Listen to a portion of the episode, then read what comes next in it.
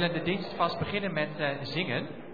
En uh, we gaan zingen opwekking 569, Regeer in mij. Dat is een uh, vrolijk lied, dus ga ook gerust erbij staan als je wilt. Dan kan je al lekker vlot meezingen. Kan u na het liedje weer gaan zitten. Goede dienst gewenst.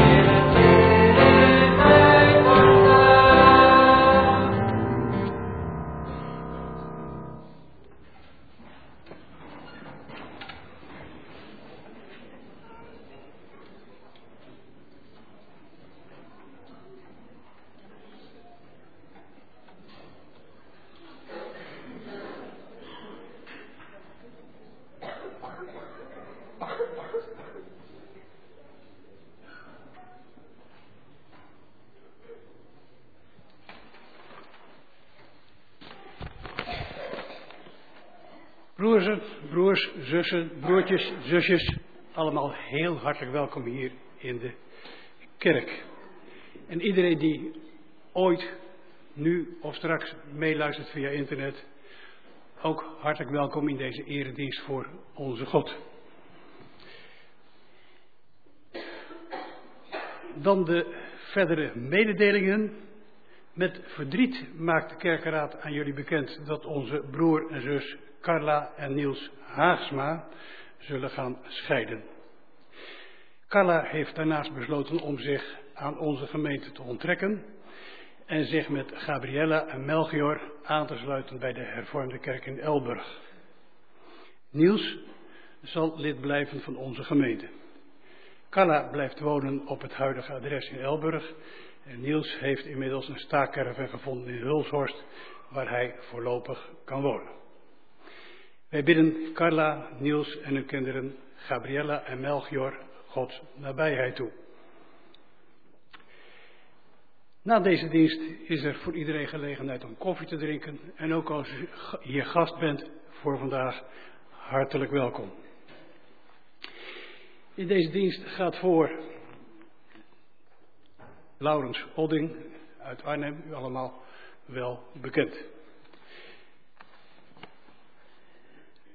Voordat we de dienst verder invulling geven, willen we samen zingen.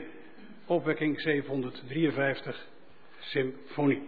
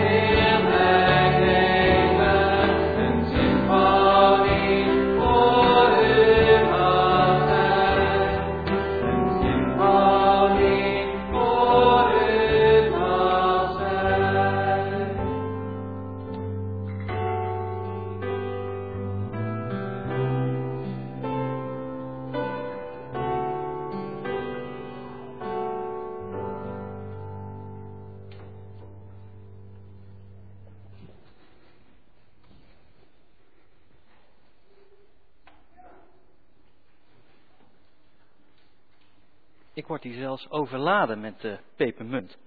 Ik had er al eentje, maar hier liggen er ook nog twee.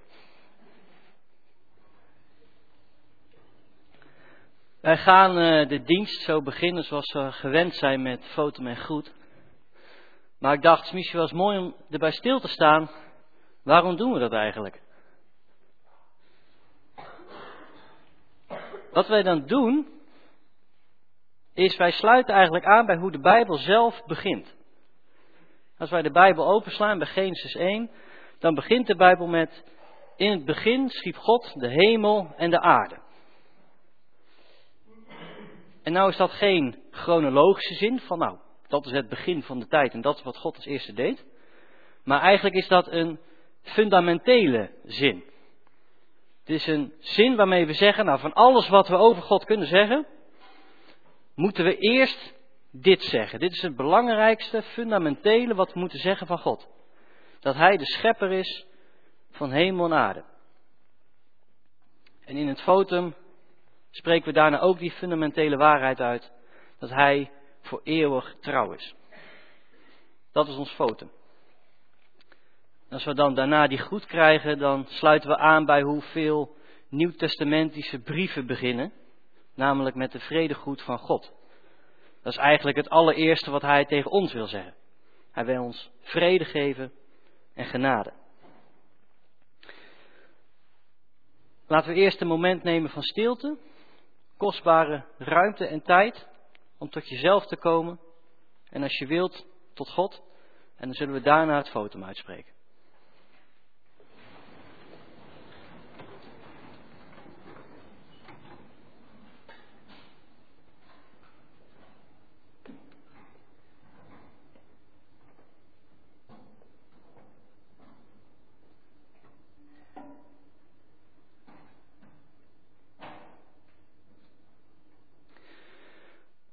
Want dit is wat wij mogen zeggen.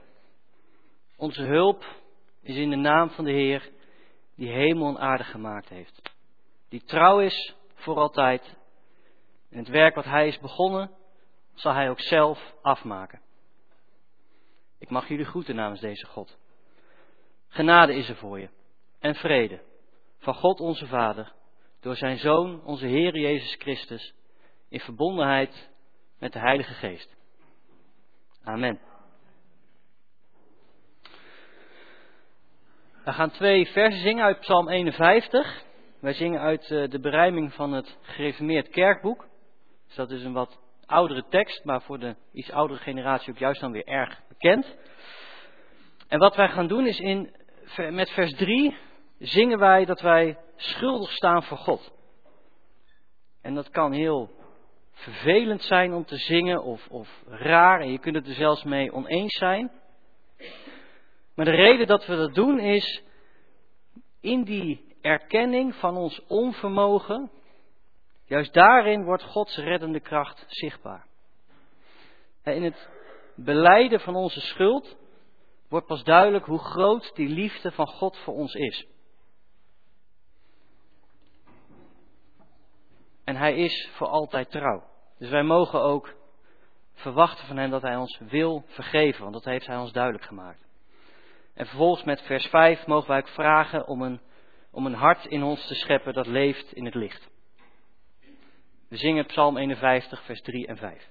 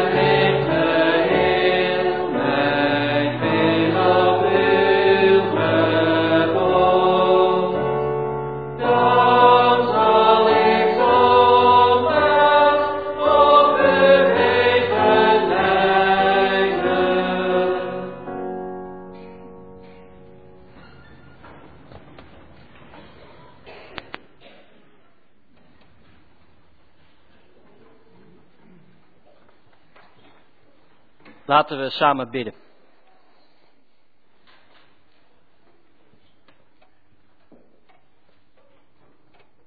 Goede God, Vader van Jezus Christus en Vader van ons. We zijn u dankbaar dat we deze morgen weer samen mogen komen in uw huis. We zijn gekomen om naar uw stem te luisteren. We zijn naar uw kerk gekomen om eigenlijk iets heel geks te doen. Om naar uw stem te luisteren. Om ons leven en alles wat we hebben voor u neer te leggen in aanbidding. En we leven in een wereld waarin vele stemmen klinken, vele meningen te horen zijn, waarin we lang niet altijd weten naar, naar wie we moeten luisteren en wie nou de waarheid vertelt. En daar staan we deze morgen ook bij stil.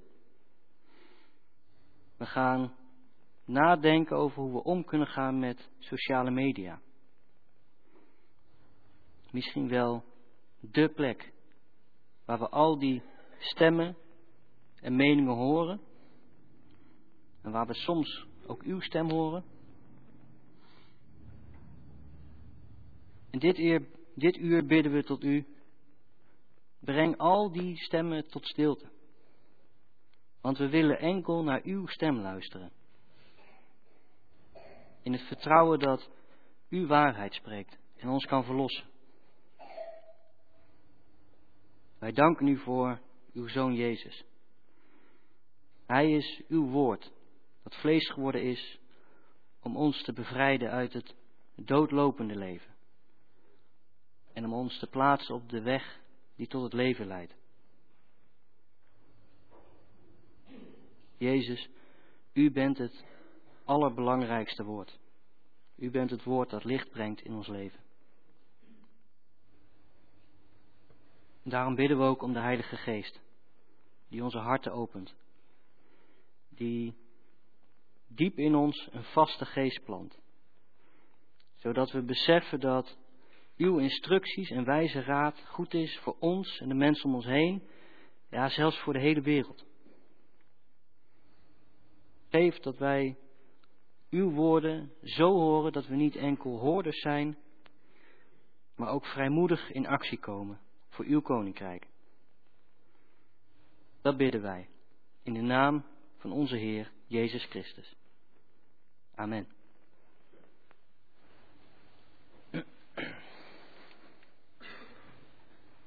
Wij gaan zo het uh, lied zingen Meer en meer lijken op Jezus. En daarna gaan Judith en Annemijn een quiz presenteren. Dus je mag aan het einde van het lied alvast snel je telefoon pakken en richting uh, Kahoot gaan. Dan kunnen we lekker snel beginnen. En uh, nou, dan wordt jullie kennis even getest. En na de quiz zal Aaron dan met ons gaan lezen uit Spreuken en het Evangelie van Lucas.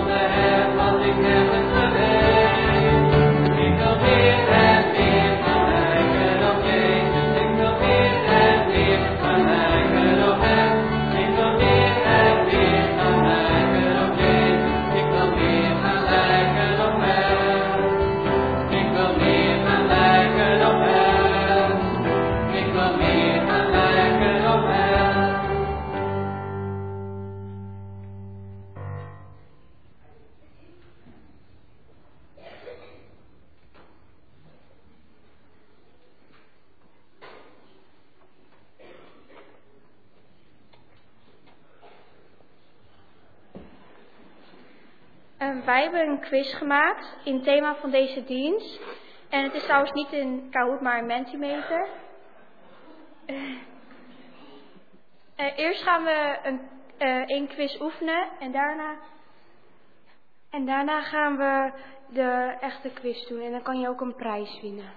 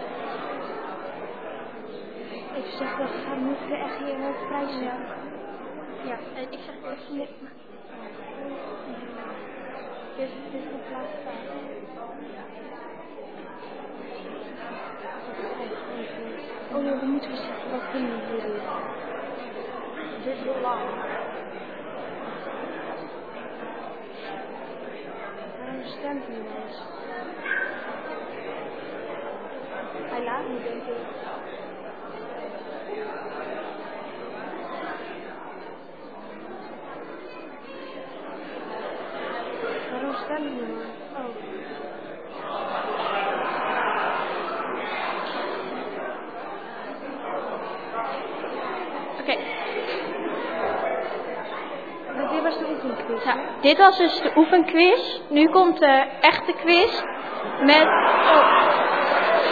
Oh. Ja. Ja, gefeliciteerd. Oké. Ehm, Ja. Ehm, nu komt de echte quiz. En we gaan ook even de prijsjes zeggen. De eerste prijs is een telefoon. De tweede prijs is briefgeld. En eh, de derde prijs is muntgeld. ja.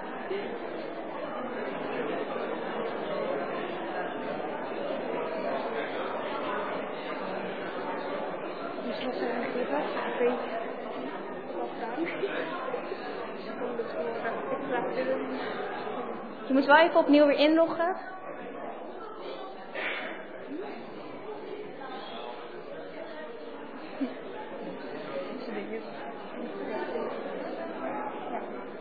De bakstap.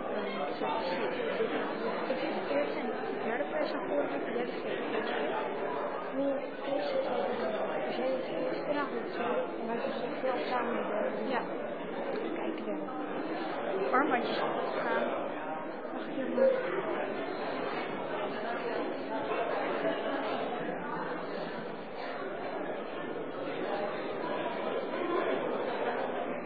Zij gaat er niet volgens mij. Nee, ik ben niet voor de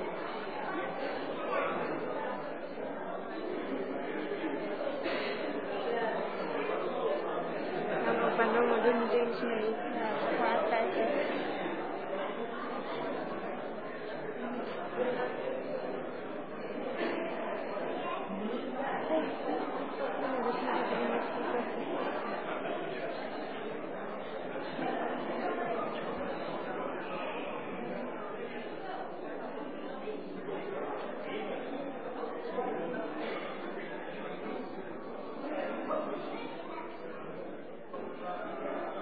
Gaan we nu wel de vraag omroepen? Ja. Ik zag het eerste, die hebt de derde en jij hebt de vierde vraag. Eigenlijk moet je heel lang gaan wisselen. Oh, kort ophouden. Ik kan het straks gaan.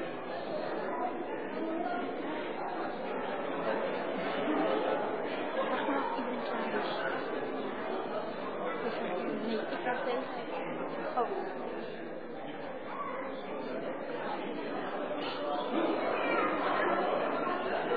Oké, de eerste vraag. Hoe lang zit een jongere gemiddeld op de telefoon?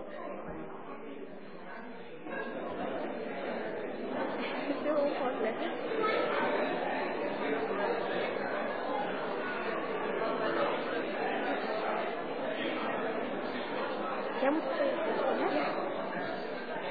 Je kan daar luisteren.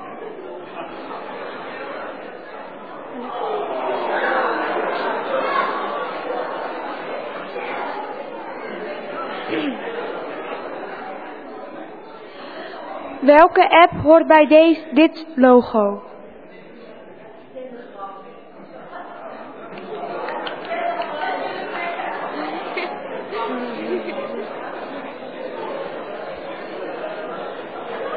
Oh, ik heb vliegtuig.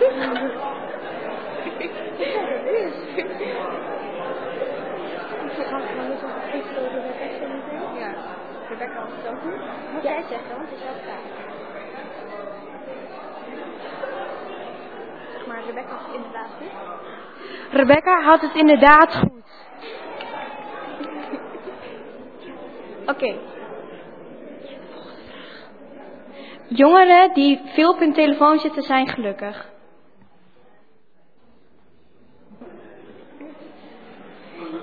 Iedereen doet nee. Dus, dus eigen antwoord.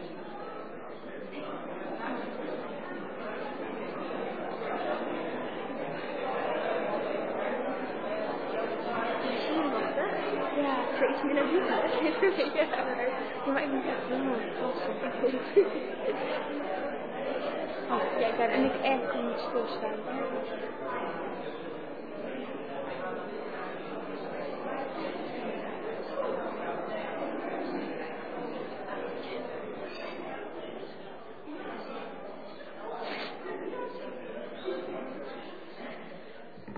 Welke leeftijdsgroep zit het meeste op Instagram?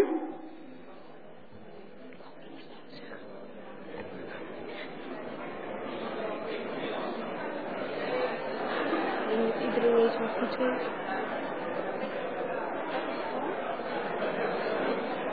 Wat is het? 15 tot 10 tot 15 toch?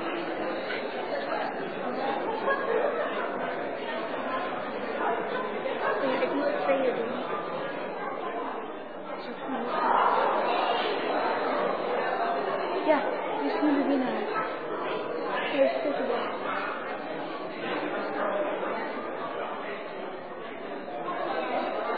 Wie is Earthman? De hoogste. Ja, we gaan nog verder. Oké, wat wordt de meest gebruikte emotie in Nederland in 2022? In 2020? Ik weet het niet.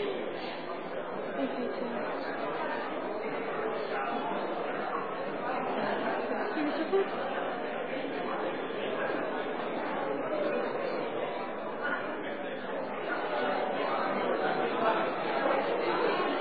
Rebecca doet ook niet mee. Waarom? Mijn is Rebecca. Oh ja. Snap ik wel.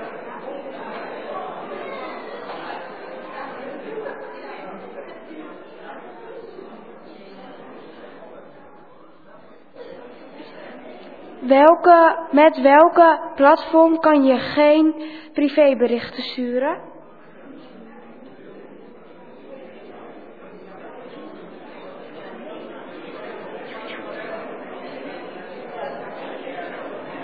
Ik doe het ook goed. Jij bent deze. Zal ik naar de wc gaan? Nee, dat doe ik niet. Nee, ik doe het niet.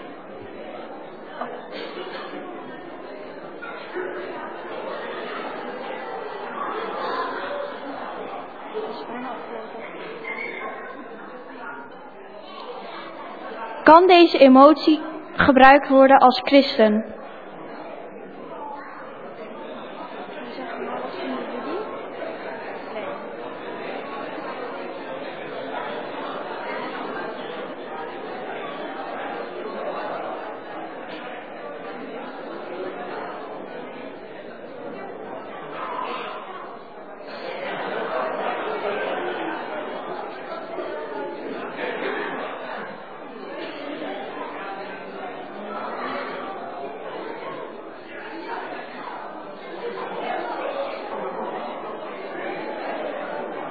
Wie is Earthman?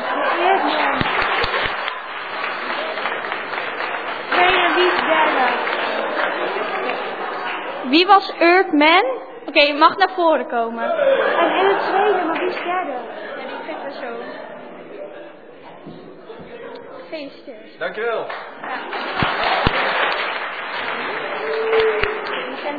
Jij.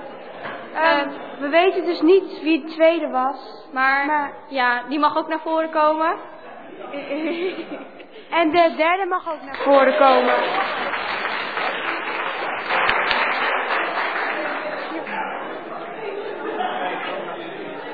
Oh ja, Dankjewel. alsjeblieft. Ja. Gefeliciteerd.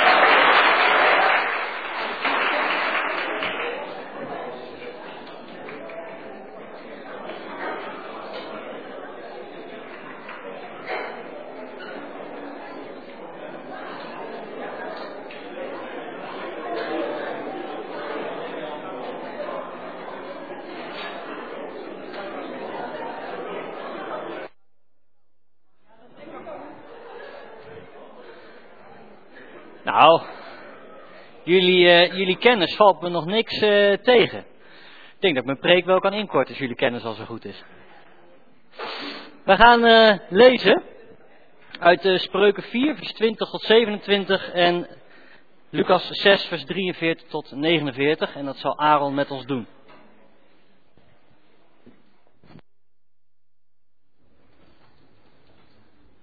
Spreuken 4 vanaf vers 20.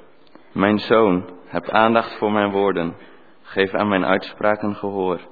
Houd ze steeds voor ogen, bewaar ze in het diepst van je hart. Ze zijn het leven voor wie ze aanvaarden. Sterken heel het lichaam als een medicijn. Van alles waarover je waakt, waak vooral over je hart. Het is de bron van je leven. Neem nooit leugens in de mond, laat geen bedrog over je lippen komen. Je moet elk mens recht in de ogen kunnen zien, nooit je ogen hoeven neerslaan. Weet welke weg je wilt inslaan, dan loop je met vaste tred. Wijk niet af naar rechts, wijk niet af naar links, wijk alleen uit voor het kwaad.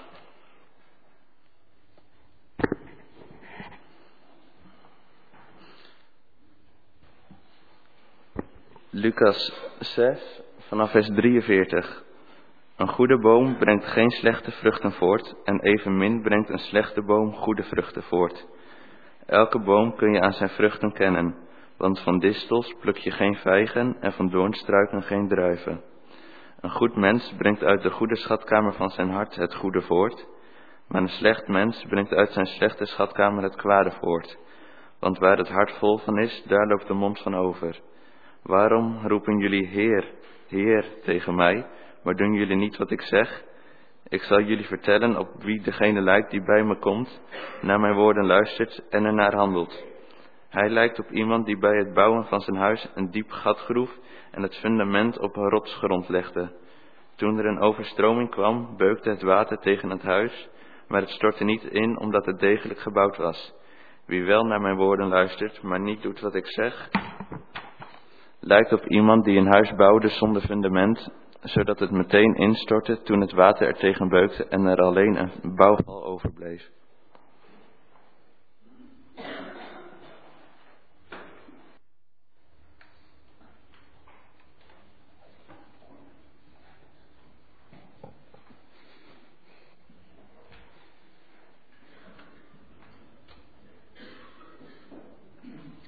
We beginnen zo hoor. Even, even een bericht sturen.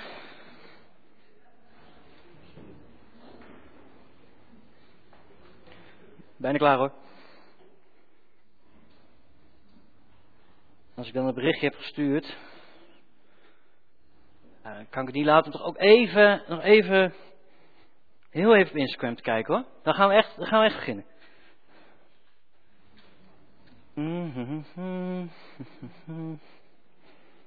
Oh, wacht. Oh, deze, deze is leuk. Deze moet je even zien. Zo gaat het bij ons thuis ook altijd, dus ik wil fietsen.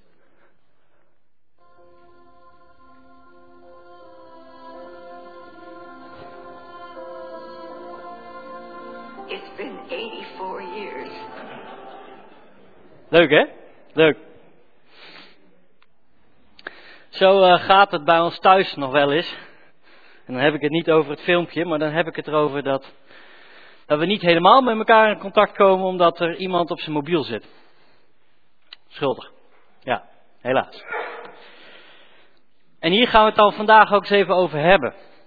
Hoe ga je nou om met sociale media? aan de ene kant is het leuk. Uh, het is leuk om iets te zien van elkaars leven. Het is leuk om nou ja, grappige filmpjes te kijken. En aan de andere kant ja, worden we er op een bepaalde manier ook een beetje asocialer van. Kost nogal wat tijd.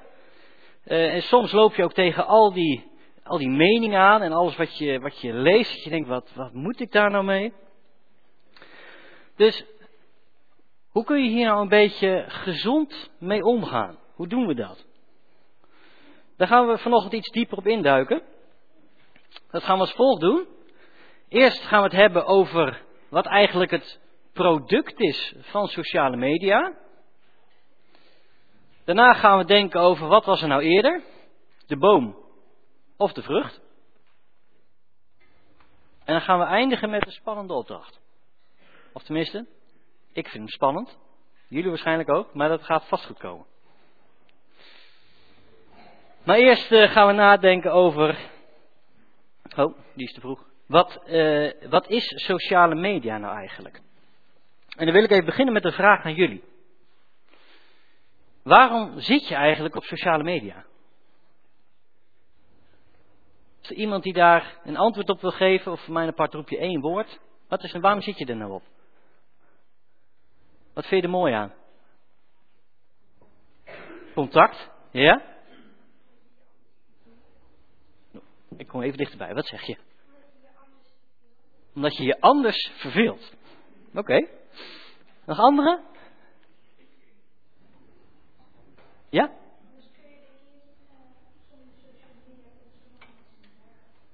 Zonder sociale media kunnen sommigen niet werken. Ja, dat is tegenwoordig wel zo, dat klopt, daar heb je helemaal gelijk in. Ik zie nog een vinger. Omdat het leuk is, ja.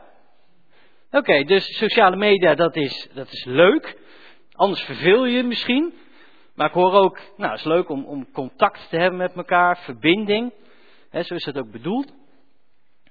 Uh, maar dat zijn dus allemaal redenen waarom wij op sociale media zitten. Van onze kant. Maar wat is nou sociale media gezien vanuit de makers? Hm? Verdienen. Ja, ho even. Ik, uh, ik heb nog een verhaal te houden. Rustig. Ho, ho. Je hebt waarschijnlijk dezelfde uh, documentaire gezien als ik. Namelijk, ik heb de documentaire gekeken, uh, The Social Dilemma. Daarin komen enkele uh, mensen aan bod en die hebben ook bij die sociale media bedrijven gewerkt. Facebook, Twitter, uh, YouTube, Instagram, noem maar op. En zij zeggen in wezen allemaal hetzelfde. Ze zeggen in eerste instantie is sociale media echt goed bedoeld om mensen met elkaar in contact te brengen en wat van elkaar te zien, echt over de hele wereld. Dat is echt mooi bedoeld. Maar zoals het nu werkt, is het volledig ontspoord. En het is allemaal samen te vatten in het volgende gezegde. Als je niet betaalt voor het product, dan ben je het product.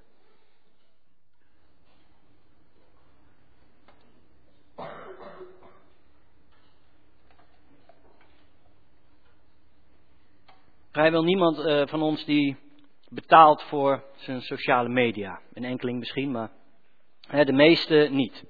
En er is eigenlijk ook wel een goede reden voor. Want eigenlijk krijgen wij helemaal niet zo heel erg veel van die bedrijven. Maar wij geven vooral heel veel. Namelijk onze tijd en aandacht. En precies dat is voor die bedrijven nou heel erg gunstig. doordat wij zoveel tijd en aandacht besteden op hun platforms, verzamelen zij eigenlijk een enorme berg aan data, die zij weer doorverkopen aan andere bedrijven, zodat die andere bedrijven hun advertenties weer op ons kunnen afstemmen. En dan houden zij onze aandacht ook nog vast door een systeem te ontwikkelen waardoor wij ook maar blijven scrollen, swipen en verversen. Als je daar meer over wil weten, ga dan vooral die documentaire kijken. Maar waar ik het nu over wil hebben is van wat is nou precies dat product van sociale media? Nou, eentje is al gezegd, het draait voor een heel groot gedeelte om geld verdienen. Wij geven gratis tijd en aandacht, zodat zij geld verdienen. Maar nu is er een man, Jaron Lanier, en hij is echt een pionier op het vlak van virtual reality. Dat is uh, dat je zo'n uh, bril op hebt. Meestal ben je dan ook blij. Ik zag alleen maar blij plaatjes. En hij zegt het iets scherper wat die bedrijven willen. Hij zegt, het is niet zozeer dat ze onze tijd willen, of dat wij het product zijn, maar de geleidelijke, onmerkbare verandering in je gedrag en perceptie. Perceptie is hoe je de wereld beleeft. Dat is wat het product vormt. Het gaat erom dat zij ons gedrag kunnen veranderen. En dan gaat het om die geleidelijke, onmerkbare verandering als het gaat om dat wij zoveel mogelijk tijd op hun platform besteden. En dat vervolgens ook nog eens een keer normaal gaan vinden. Het gaat om die verandering. Maar het gaat ook om die verandering dat wij al die advertenties zien en op een zeker moment vanzelf datgene gaan kopen van wat wij denken dat we het nodig hebben. Dat is het product wat zij verkopen. Wij kunnen het gedrag van mensen beïnvloeden.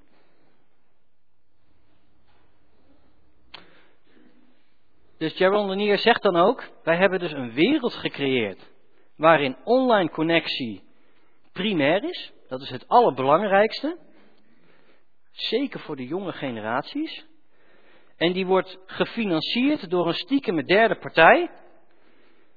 Die betaalt zodat die ons kan manipuleren. We hebben een wereld gecreëerd waarin de betekenis van communicatie manipulatie is. Manipulatie en bedrog staan in het centrum van ons leven, die staan in het middelpunt van wat wij doen overdag. In ieder geval voor vijf uur per dag. En daarin groeien de jongste generaties op. Jongeren, ouderen, volwassenen.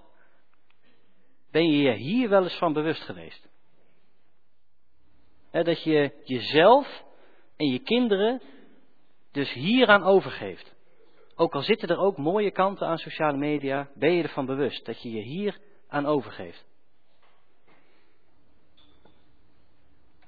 Sociale mediabedrijven zijn niet simpelweg bedrijven die ons bij elkaar willen brengen omdat het leuk is, maar het zijn vooral ook bedrijven die ons willen beïnvloeden en die geld willen verdienen.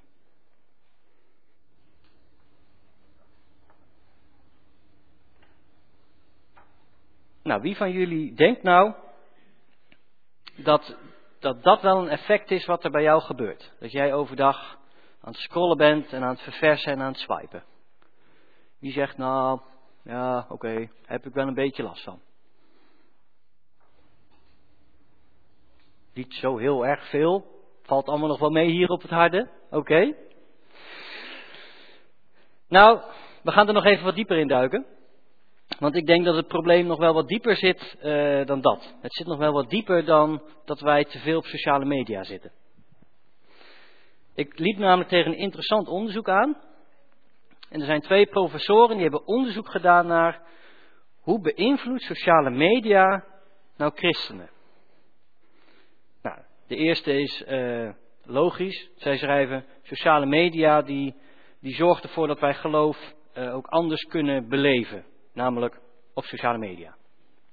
Maar nog veel belangrijker, zij zeggen het, sociale media heeft ook invloed op wat het betekent om christen te zijn. We noemen vier veranderingen en die gaan we alle vier even belangs. De eerste is, wij gaan de Bijbel letterlijker lezen. Namelijk bijvoorbeeld teksten vanaf een, vanaf een scherm of vanaf sociale media.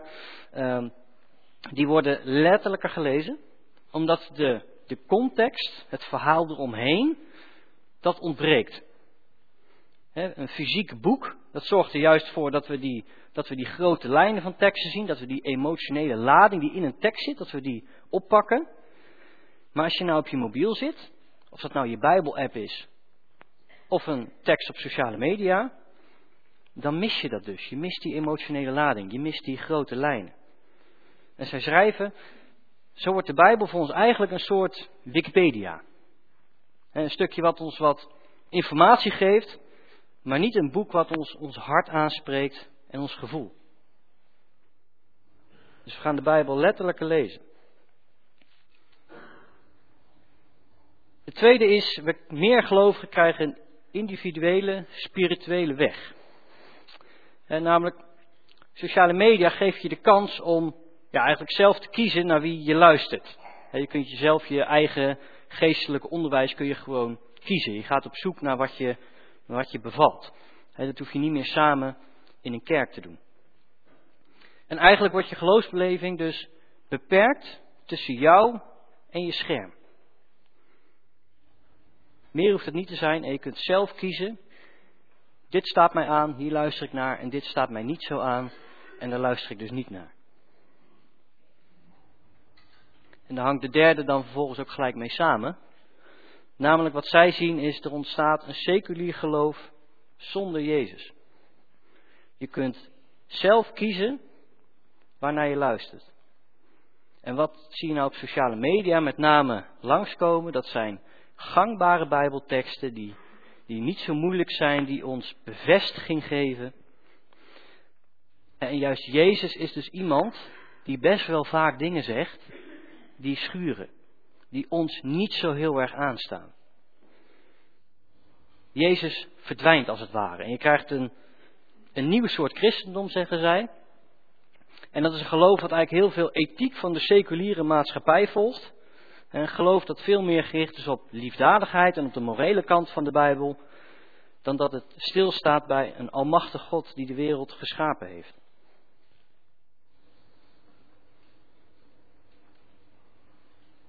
En dan als laatste gelijkwaardigheid en vrijheid in de kerk. Als je de ethiek van de seculiere maatschappij wil samenvatten, dan kom je eigenlijk op deze twee woorden uit. Gelijkwaardigheid en vrijheid. En dan moet ik nog iets beter zeggen, dan gaat het om individuele vrijheid en individuele gelijkwaardigheid. En dat zijn in principe mooie waarden, vrijheid en gelijkheid.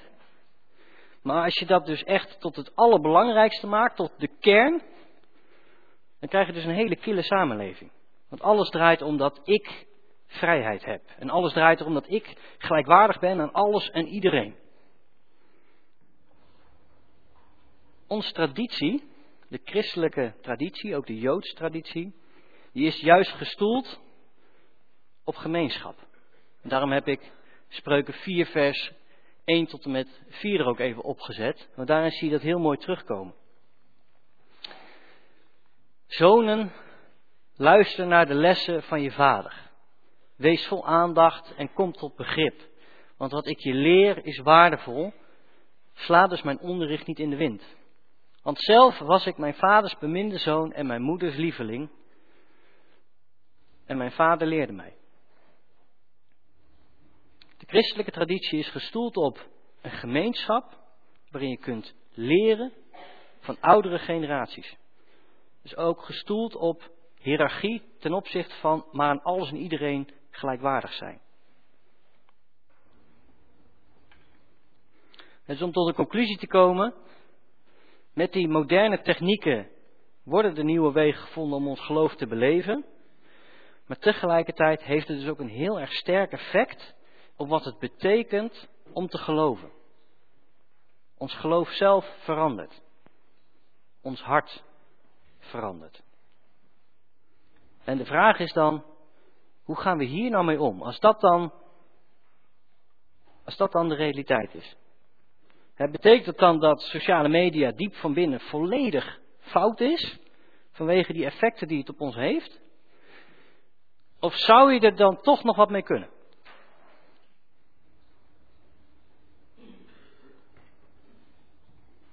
Ik kies dan toch voor die tweede. Want ik denk dat sociale media nou, op bepaalde vlakken eigenlijk net zo is als onze fysieke maatschappij. Het is wat kort door de bocht, maar anders wordt het een heel lang verhaal. Maar op bepaalde vlakken is het hetzelfde. Het is een, een gemeenschap waarin mensen leven, maar het is ook een gemeenschap waar je als christen een positieve impact kunt hebben. Maar waar wij ons dan mee bezig moeten gaan houden is het bewaken van ons hart.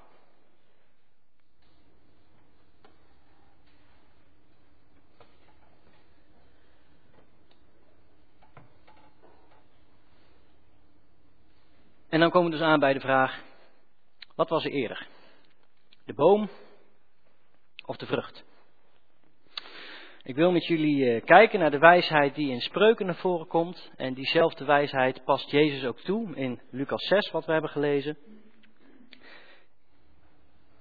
En die wijsheid is. Die wijsheid die mag niet op het scherm komen, merk ik.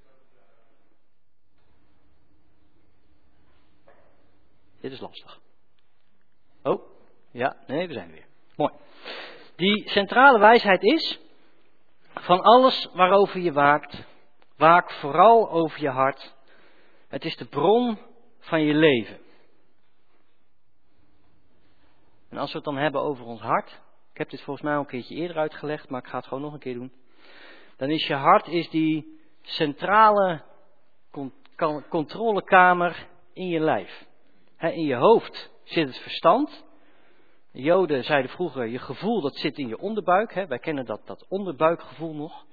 En dan in het midden, daar komen die twee samen. Daar zit je hart. Daar komt verstand en gevoel samen. En daar huist je wil.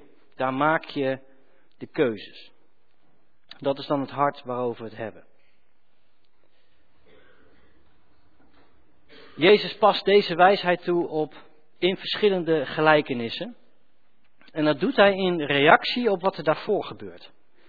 Als je een klein beetje naar voren bladert in het boek Lucas, dan zie je dat Jezus een aanvaring heeft, of meerdere aanvaringen met wat fariseeën. En die fariseeën die hebben moeite met Jezus en zijn leerlingen.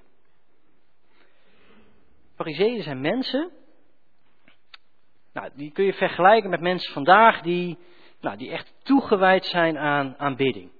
Die op zoek zijn naar eerlijke en betrouwbare uitleg van de Bijbel. En bij wie dat ook niet allemaal maar droge theorie is, maar bij wie dat ook echt een levendige praktijk is. Dat zijn mensen die zijn echt gemotiveerd om naar God op zoek te gaan en Hem de eer te geven. Maar daar ligt dan ook precies hun valkuil. Ja, als je zo gemotiveerd bent, dan kun je neerkijken op mensen waarbij het geloof dan misschien nou, niet meteen uit alles blijkt. En die fariseeën die vroegen zich af, waarom werkt Jezus op de rustdag? Waarom geneest hij mensen op de dag van de Sabbat? En waarom werken zijn leerlingen? Waarom plukken zij aren van het veld op de Sabbat? Dat is de rustdag. Dat, dat, dat past niet bij hoe wij in God geloven. En wat er dan eigenlijk gebeurt is, ze vergeten dat ze permanent uit genade leven. ze vergeten dat dat geloven in Jezus, of voor hun geloven in God, dat dat hier zich afspeelt. In je hart. En niet allereerst in je daden. Het kan heel mooi zijn wat zij allemaal doen voor hun geloof, maar ze vergeten te waken over hun hart. En ik denk dat ons dat vandaag ook heel gemakkelijk kan overkomen. En dat je meewarig je hoofd schudt omdat je ziet hoeveel de jongere generaties vandaag op hun telefoon zitten. Of juist omdat je op sociale media zit en al die, die meningen en verhalen hoort over wat je moet doen en welke keuze je moet maken en wat waarheid is. En in beide gevallen kun je in een, in een mindset komen waarbij je gaat denken dat het zit in wat je, doet, wat je doet of wat je moet doen. Je kunt zomaar vergeten om te waken over je hart. En daarop reageert Jezus dan als hij zegt: Een goede boom brengt geen slechte vruchten voort, en evenmin brengt een slechte boom goede vruchten voort. Van distels pluk je geen vijgen en van doornstruiken geen druiven. Een goed mens brengt vanuit de goede schatkamer van zijn hart het goede voort, en een slecht mens brengt vanuit zijn slechte schatkamer het kwade voort. Want waar het hart vol van is, daar loopt de mond van over.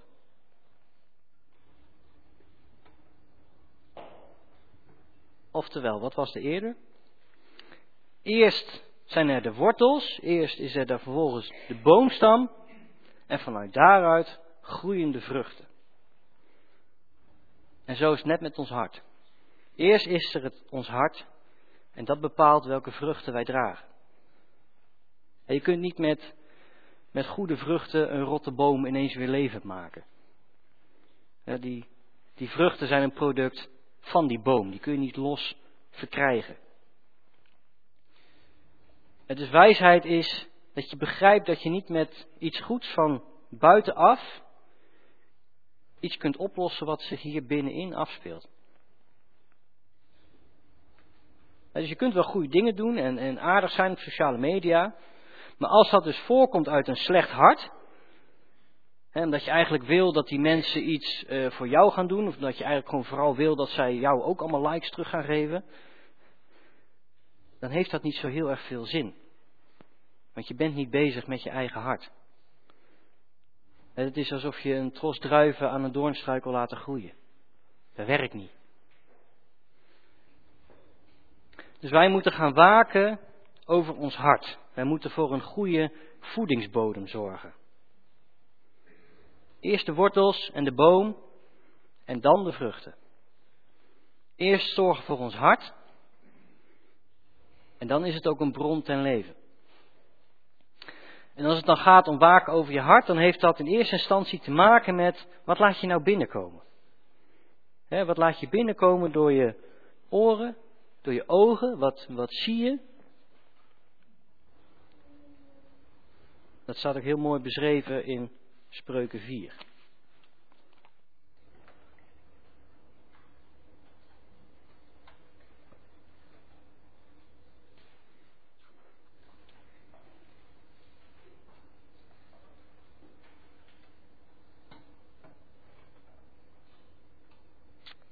Spreuken 4, vers 20 en 2, tot 22.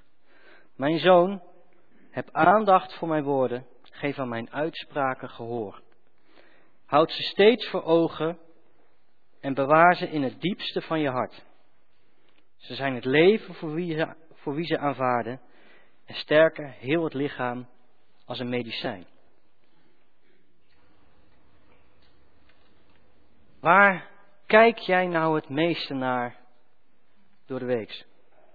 Welke woorden, welke beelden laat jij het nou het meest binnenkomen? En waaraan besteed jij aandacht en tijd? Scroll, swipe en ververs jij je suf? Of waak jij over je hart?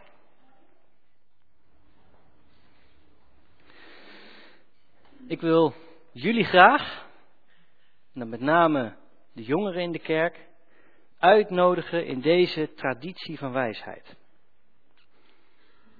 Of eigenlijk is dat wat de volwassenen zo gaan doen. Ook al kennen volwassenen ook gewoon pieken en dalen in hun leven, zijn ze ook niet perfect, hebben ze niet alle antwoorden. Zij oefenen zich al een tijdje in het bewaken van hun hart. zij bouwen op dat fundament dat Christus heet. Zij hebben wijze lessen voor de jongeren. Dus dit is wat we gaan doen. Ik eh, begin met een Bijbeltekst, of ik stel een vraag. En iedereen die het weet, die maakt de zin af. Ze zegt een gezamenlijke opdracht. Dit hebben we niet van tevoren geoefend, dus ik vind het zelf ook een beetje spannend. Maar de oudere generaties moesten vroeger de dingen echt in hun hoofd opslaan, hebben echt moeten leren. Dus ik ga eens kijken of er nog een beetje in zit. De eerste, nou die, die weten jullie wel, dat gaat lukken. Want al zo lief. De enige zoon gegeven heeft, opdat ieder die in hem gelooft, eeuwig leven heeft. Ja, die kwam er aardig goed uit. Applaus voor jezelf. Nou heb ik er eentje. Die is echt voor de, voor de diehards. Namelijk Heidelbergs Catechismus vraag 1 en antwoord 1. En dan hoef ik alleen maar de eerste zin te horen. Dat is genoeg. Wat? Oh, ja, oh, de eerste vraag stellen. De eerste vraag stellen, rustig. Jullie zijn gemotiveerd, dat is mooi. Wat is uw enige troost in leven en in sterven? Lichaam en ziel. Ja, ja.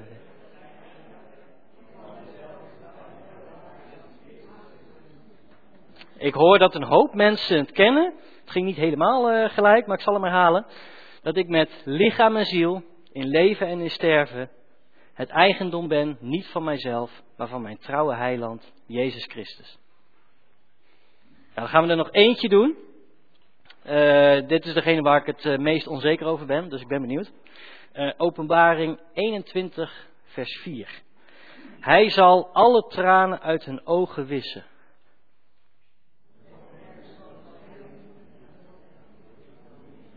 Er zijn wel een paar mensen die antwoord willen geven, maar ik kan het gewoon niet verstaan. Ik kom even dichterbij. Wie, uh, wie zegt van ik weet hem? Ja? Geen dood en geen rouw zal er meer zijn. Uh, Oké, nou dan gaat iemand anders hem gewoon verder afmaken. Geen dood en geen rouw. Geen tranen. Geen tranen, ja. En dan het allerlaatste kleine zinnetje. Ja, klopt, geen oorlog, geen dood. Ja. Maar dat allerlaatste zinnetje, eigenlijk de samenvatting. Nee, goed, goede poging, maar nee. Wie weet hem?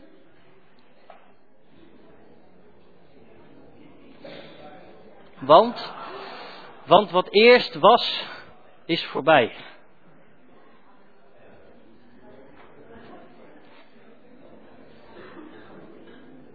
Het was een beetje zoeken, maar voor wie, wie het niet uit zijn hoofd wist, hè, er waren hier best wel wat mensen en die konden dit gewoon uit hun hoofd opzeggen.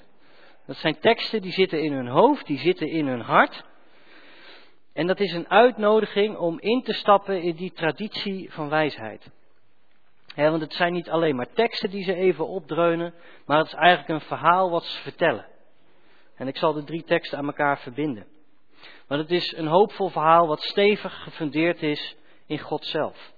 Het verhaal over God die zijn zoon gaf voor de wereld, zodat onze bestaanszekerheid niet van onze zelfredzaamheid afhangt, maar van God zelf. En die God neemt ons mee naar die nieuwe schepping. Een nieuwe schepping van hemel en aarde en een nieuwe schepping van onszelf. Die God zal alles nieuw maken. Dat is de wijsheid van deze traditie waarin je uitgenodigd bent.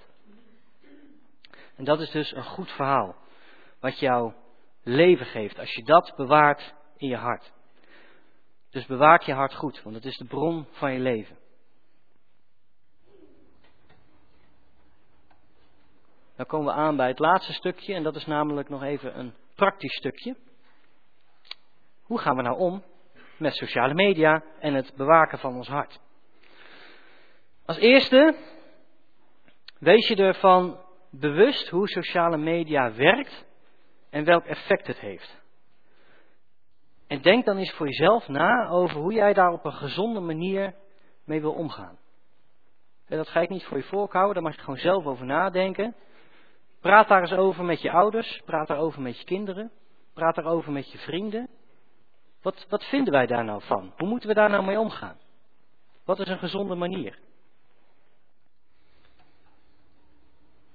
Ik denk dat er dan op zijn minst een beetje tijd vrijkomt. Nogmaals, je bent uitgenodigd in deze traditie, in deze lokale kerk, om eens van elkaar te leren. Jong van oud en oud van jong. Probeer samen dat hart te bewaken. Verdiep je in dat evangelie, in dat hoopvolle verhaal van Jezus Christus. En ik denk dat je met, met die wijsheid, als dat in je hart zit, dat je af en toe gewoon je kop mag laten zien op sociale media als christen. En niet om dan één bijbeltekstje te delen, want bleek het onderzoek, dat is niet zo handig. Maar schrijf eens een verhaal waarom, waarom Jezus jou inspireert. Of als je een mooie kerkdienst hebt gehad, wat je er zo mooi aan vond. Deel dat eens met anderen. Laat je licht schijnen op sociale media. Dus heel kort, laat sociale media niet je primaire voedingsbron zijn, maar dat hoopvolle verhaal van Jezus Christus. Want dat brengt goede vruchten voort. En met die voedingsbodem kun je op sociale media het licht van Jezus laten schijnen. Amen.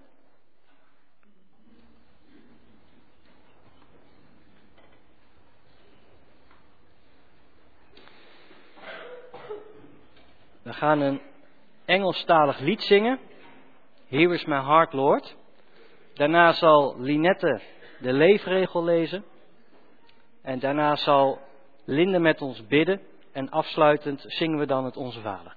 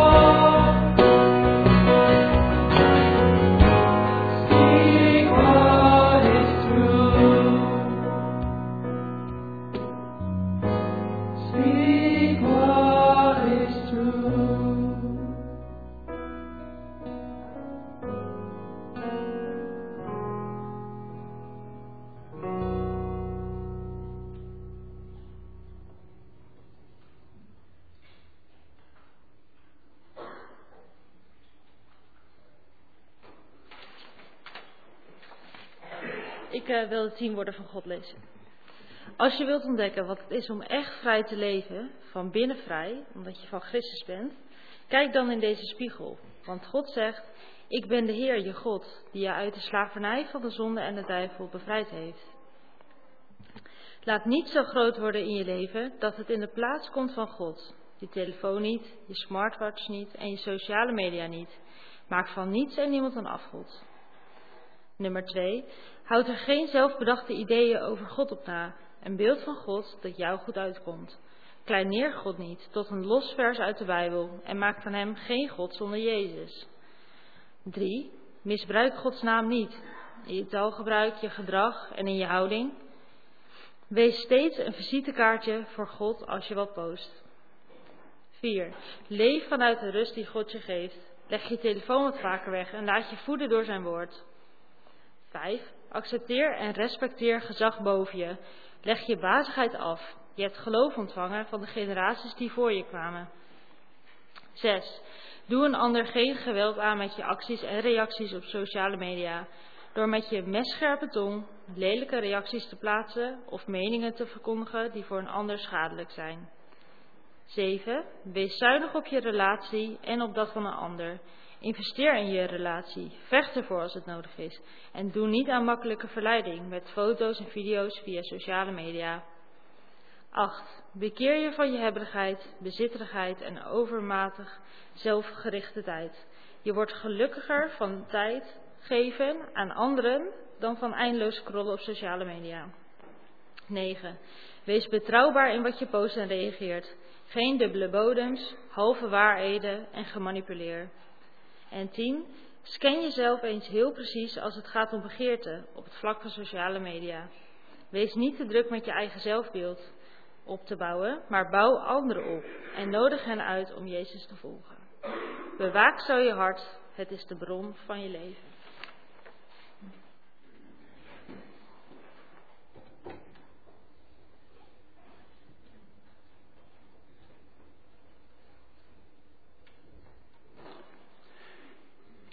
Even een introductie op het gebed. Linde gaat dat zo meteen uitspreken. We hebben de volgende punten van voorbeden. Zuster Annie Niehoff, een schoonzus van haar, is vorige week overleden en intussen begraven. We bidden voor zuster Riek de Romf, die is bij mijn weten thuis in afwachting van een operatie. En dan bidden we uiteraard ook voor de familie Haagsma, voor zijn vrouw Carla Schipper en hun kinderen.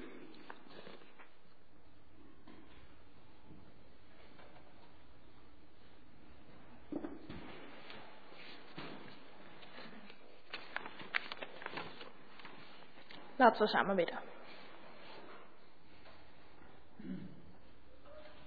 Heere God, zo bijna aan het einde van de dienst komen we bij u in gebed. We willen u bedanken voor wat we vanmorgen mochten horen in de preek en waar we over mochten zingen. We hebben bij het effect van social media stilgestaan. Dit pakt veel van onze tijd. We zijn hier vaak mee bezig. Social media is zowel leuk als dat we er niet altijd gelukkig van worden. We mochten leren dat de betekenis van het geloof wordt beïnvloed door social media. We worden individualistisch van en Jezus komt hierdoor meer op de achtergrond. Wilt u ons vergeven dat we soms zoveel tijd bezig zijn met social media? Heer onze God, want wat zijn wij zonder u? Onze geest heeft uw licht nodig, onze wil uw kracht en onze ziel uw vrede. Neemt u ons leven in uw hand en reinig ons van onze zonden. Laat ons de wijsheid van Jezus aan ons zien en laat het vooral bij ons binnenkomen. We lazen in Lucas over dat goede bomen goede vruchten voortbrengen en slechte bomen slechte vruchten voortbrengen. We bidden dat we goede bomen mogen worden met goede vruchten. Werk dan met uw geest in ons, zodat we naar uw woorden luisteren en handelen. En dat we mensen zijn die bouwen op uw fundament. Dat is wat we willen doen. We willen ons hart aan u geven. Wij zijn gevonden en wij zijn van u. Wij zijn door u geliefd en door u rein gemaakt. In u hebben we het leven en kunnen we ademen. Wij zijn genezen en u heeft ons bevrijd. Hier is ons hart, Heer. Spreek uw waarheid in ons. Dank u wel dat we gisteren met de jeugd en kerkraad een leuke dag mochten hebben. We hebben samen een activiteit gedaan en we mochten daarna met elkaar eten. Wat fijn dat we elkaar zo beter hebben leren kennen en dat we hierin Jezus als fundament mogen ervaren. En dat zo jong van oud mag leren en oud van jong. Wij mogen zo met elkaar mooie momenten beleven. Maar dit is niet altijd het geval. Voor sommige mensen lijkt het dat de wereld stilstaat. Bijvoorbeeld als mensen te horen krijgen dat ze ongeneeslijk ziek zijn of waar ze wonen niet veilig blijkt te zijn. We bidden om uw nabijheid, zorg en liefde. Bewaar hun onder uw veilige vleugels. We, bidden, we willen bidden voor de jongeren en de ouderen. Maar we willen niet vergeten dat daartussen ook heel veel mensen zitten. Dit wordt niet altijd zo benoemd. Spoor ons aan dat we naar elkaar omzien en naar elkaar luisteren. We willen bidden voor Riek de Romp. Aankomende dinsdag wordt geopereerd aan haar knie. Wilt u bij haar zijn, dat de operatie goed mag gaan en haar een goed herstel mag geven. De schoonzus van Annie Niehoff is afgelopen week overleden en begraven. Wilt u bij Annie en haar familie zijn en hun kracht en sterkte geven om dit verlies te verwerken. We hoorden ook van de situatie van Carla, Niels en hun kinderen Gabriella en Melchior. Wij bidden hen Gods nabijheid toe en wensen hen sterkte. We willen ook de collecte aan u opdragen. Vandaag geven we aan Stichting Purple, die investeert in kansarme vrouwen in India. Geef dat ons geld op de juiste plek terecht mag komen, zodat deze vrouwen voor hun eigen levensonderhoud en hun gezin kunnen voorzien. Laat de collecte tot eer van u zijn, dat uw naam groter mag worden. Dit alles bidden wij u tot, tot u, God, en hoor ons naar ons gezamenlijk gebed. Amen.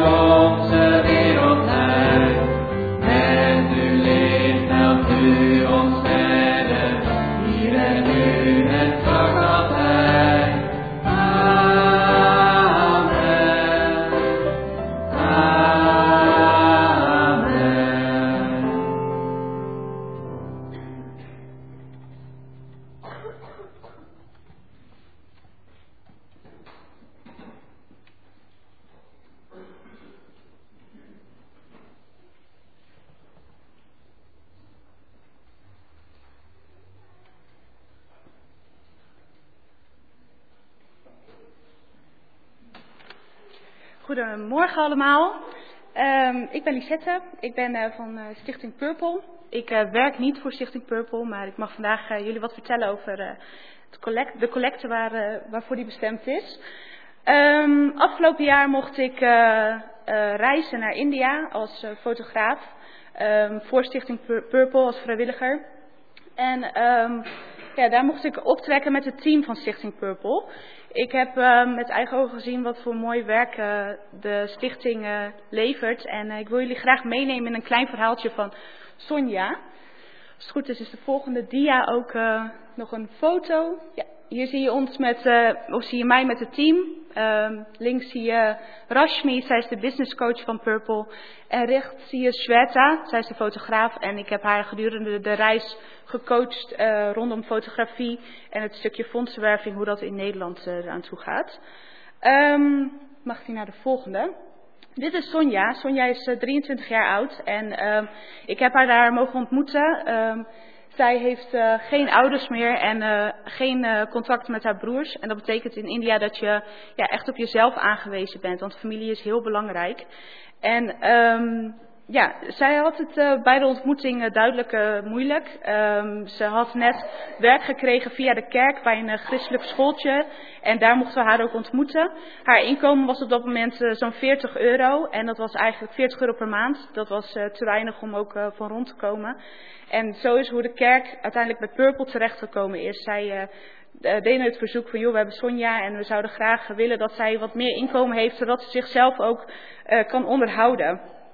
En uh, dat is inmiddels gelukt. Uh, we hebben afgelopen jaar um, een uh, evenement gehad in het noorden van Nederland, waarbij we een mooi bedrag voor Sonja konden ophalen.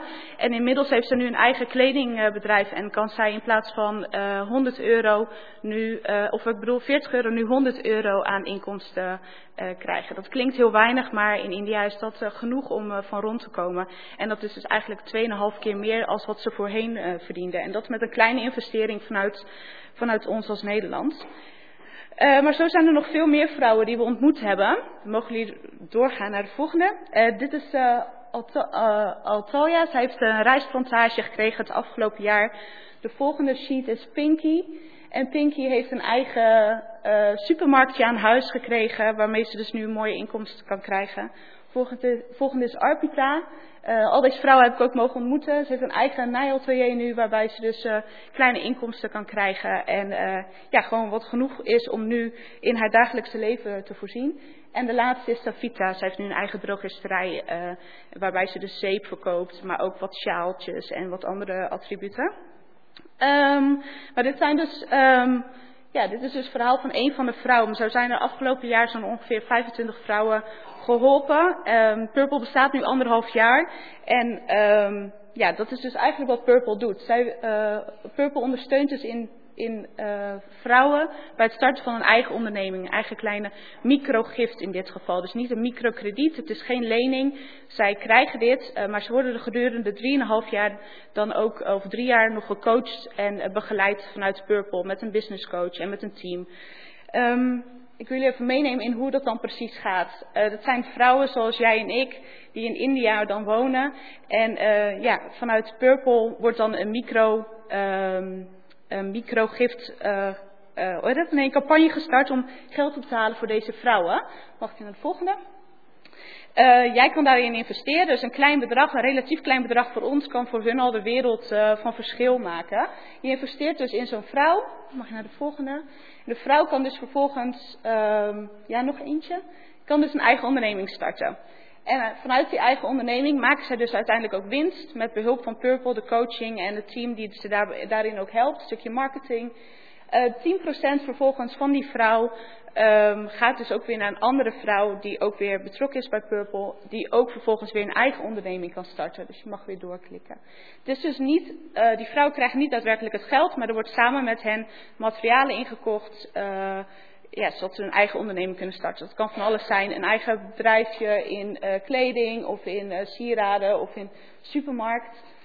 Mag je door naar de volgende? Nou, zo gaat dat dus door. Een vrouw start een eigen onderneming, 10% levert ze vervolgens ook weer, uh, draagt ze ook weer af aan een andere vrouw, zodat een andere vrouw ook weer kan starten met, uh, met een uh, eigen onderneming. Maar daar blijft het dus niet bij. Ze worden dus ook drie jaar ondersteund en, uh, ja, om, om het bedrijf ook su succesvol te maken. Mag die naar de volgende? Uh, dit is niet uh, overigens een QR-code voor de gift, uh, maar dit is de website. We hadden het net even over, sociale media. Ze hebben ook een hele mooie website en Facebook en Instagram zijn ze heel actief. Waarbij ook de vrouwen die je dan in beeld ziet, mooie filmpjes. ga er niet te veel tijd aan besteden, maar ja, ga er wel, kijk er vooral eventjes naar, dat is misschien leuk. Ehm, ja, ik eh, sta straks ook nog wel achter in de hal, dus als je vragen hebt, kom gerust naar me toe. Maar voor nu wil ik jullie allemaal bedanken voor, voor jullie gift. En er volgt nog een klein filmpje vanuit eh, Purple.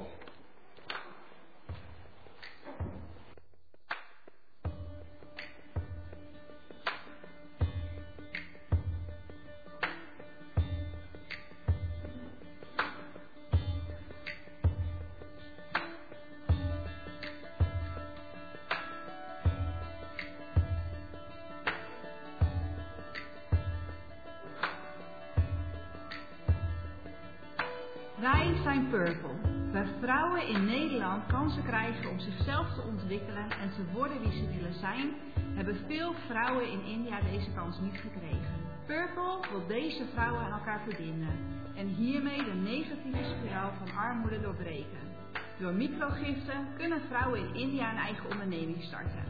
Onze lokale business coaches helpen en begeleiden deze vrouwen. En door onze lokale partners weten wij deze vrouwen te vinden. Omdat wij geloven dat wanneer vrouwen de kans krijgen zich te ontwikkelen en de vrijheid krijgen om zelf een toekomst op te bouwen, dit niet alleen hun eigen leefwereld verandert, maar ook die van hun kinderen en omgeving. Purple investeert in kansarme vrouwen in India en geeft hen de kans om een eigen onderneming te starten. Waarmee ze voldoende inkomen genereren om hun eigen levensonderhoud en dat van hun gezin te voorzien. Word onderdeel van een campagne en help deze vrouwen van kansarm naar kansrijk.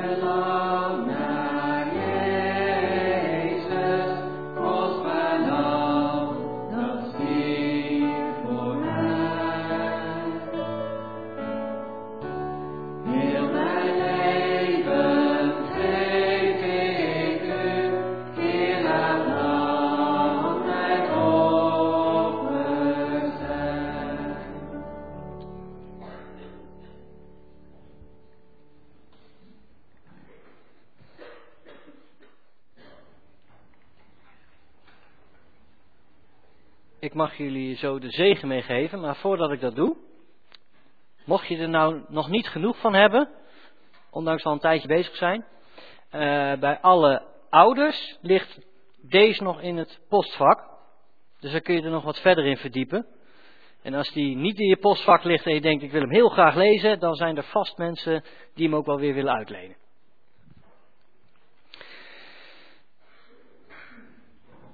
Ontvang de zegen in vrede.